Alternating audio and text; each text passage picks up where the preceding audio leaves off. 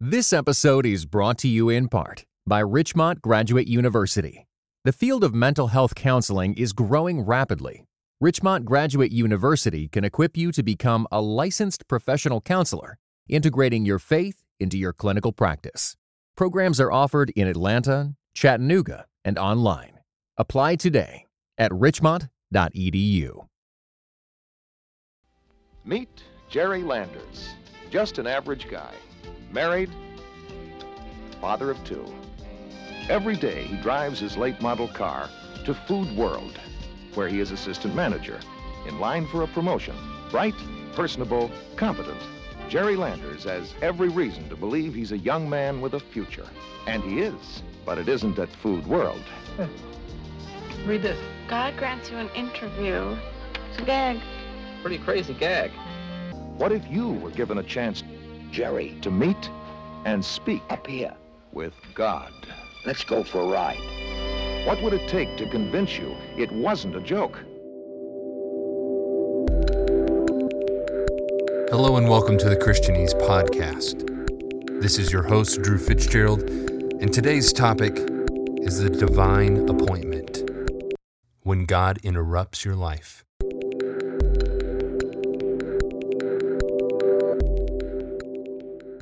In college, I had a friend who had a wise saying.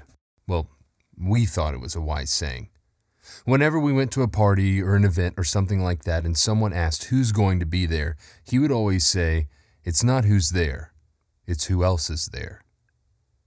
Sounds kind of dumb now that I'm saying it. But what he meant was the person who is going to make your night is the person that you least expected to be there. Sure, your close friends, your roommates, your expected crew is going to be there, but who else? That was the wild card in the night.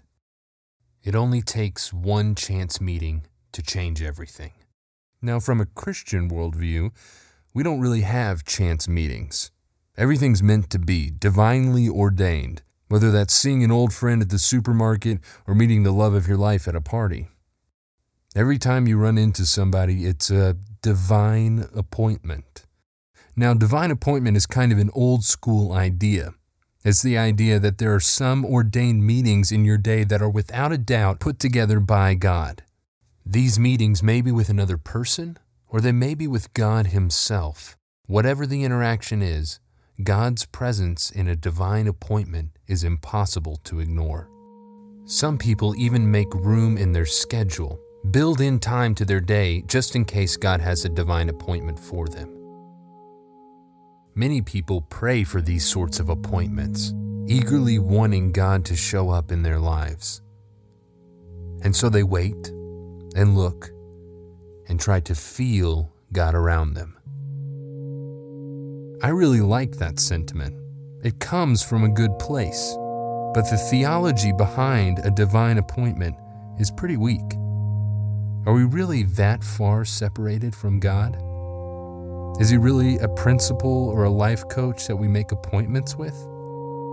Maybe we should be asking this How involved, really, is God in our everyday lives? Is God present even when we don't feel His presence?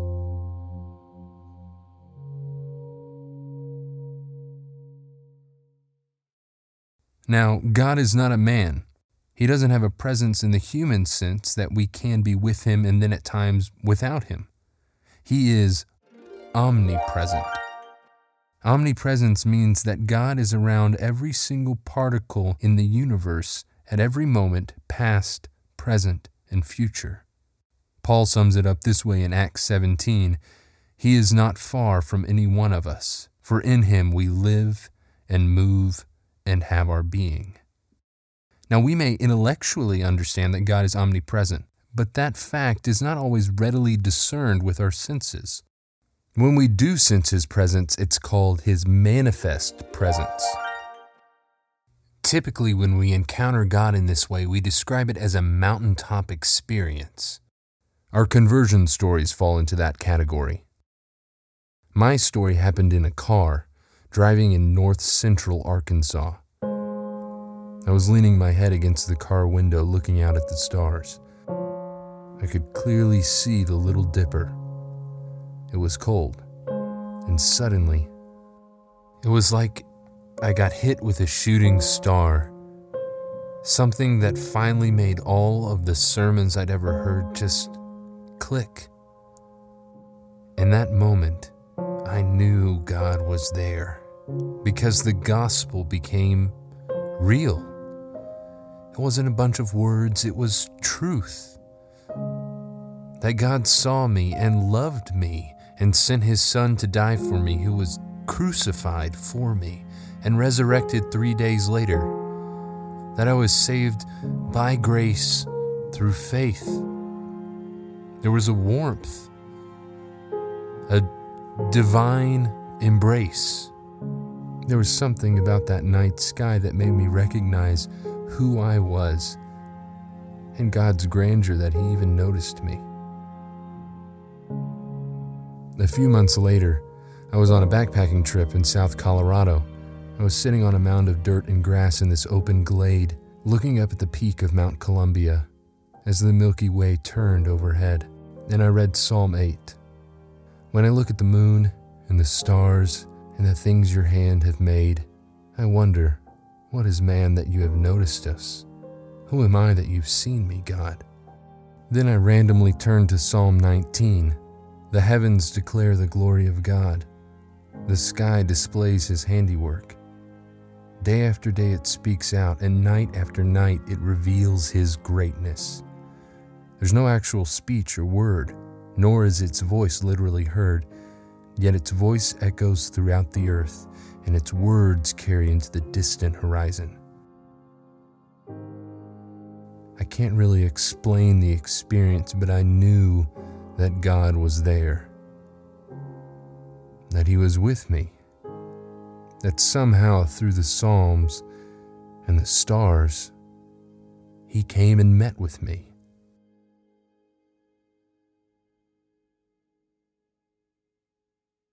Those are my two mountaintop experiences. One is the moment that I came to faith, and the other is a seeming confirmation of that. But they're my experiences. They are personal, subjective moments. And that leads us to the crux of the problem. I was raised in a time of moral, therapeutic deism. That is, my generation was taught and believed, and to a grand extent still believes, that God wants you to be good, and if you are good, then you will feel good. If I feel good, there's no way I can actually be doing wrong.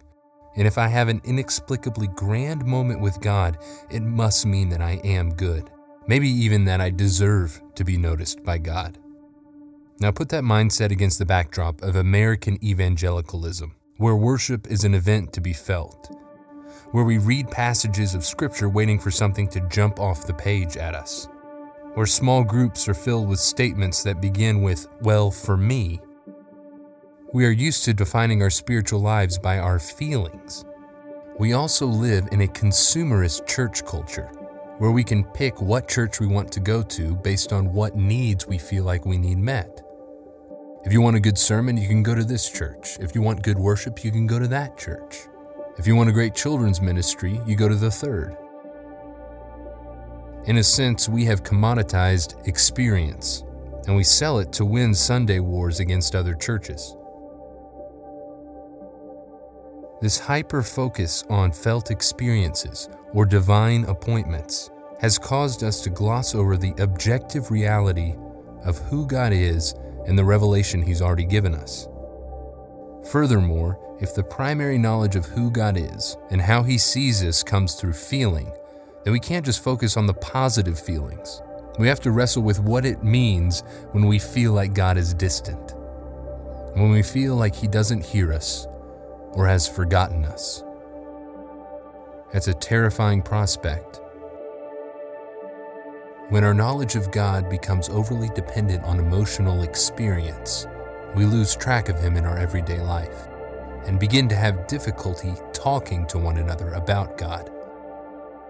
On top of that, we've moved away from the omnipresent God in whom we live and move and have our being to a Sunday morning God whom we visit in a certain time in a certain building. Thankfully, we can filter our subjective experiences through God's objective word. Simply feeling like God is distant doesn't mean He is. Likewise, God's primary purpose for us is not to have mountaintop experiences. To extend that analogy, no fruit grows on top of the mountains. It all grows in the valleys. Christian, you had a divine appointment when God called you. And since that moment, you've been divinely appointed to be and make disciples. God is omnipresent. That should change the way you look at every moment of your life. You are indwelt by the Holy Spirit, called a temple of the Holy Spirit. This means that God's presence and love for you is not dependent on how you feel. Feelings come and go, but God never changes. Therefore, there are no throwaway moments. Every moment is surrounded by God. In Him we live and move and have our being. It gives a new holistic view to Paul's phrase, to live is Christ. It gives purpose to the mundane moments of life, to everything we do and think. That's why Psalms 19 says, May the words of my mouth and the meditations of my heart be acceptable to you, O Lord, my sheltering rock and my redeemer. 1 Corinthians 10:31 So whether you eat or drink or whatever you do do everything for the glory of God. It's in our work. Colossians 3:23 Whatever you do work at it with all enthusiasm as if you were working for the Lord and not for people. You have one life, and no part of it is less spiritual than another. The call is not to look for special moments in order to be faithful, but to treat every opportunity as a moment to serve God. David puts it best in Psalm 139 O Lord, you examine me and know. You know when I sit down and when I get up. Even from far away, you understand my motives. You carefully observe me when I travel and when I lie down to rest. You are aware of everything I do. Certainly, my tongue does not frame a word without you, O Lord, being thoroughly aware of it. Certainly, you made my mind and heart. You wove me together in my mother's womb. I will give thanks because your deeds are awesome and amazing. My bones were not hidden from you when I was made in secret and sewed together in the depths of the earth. Your eyes saw me when I was in the womb. All the days ordained for me were recorded in your scroll before one of them came into existence. Examine me and probe my thoughts. Test me and know my concerns. See if there is any idolatrous tendency in me, and lead me in the reliable ancient path. Don't wait for a divine appointment. You're already divinely appointed.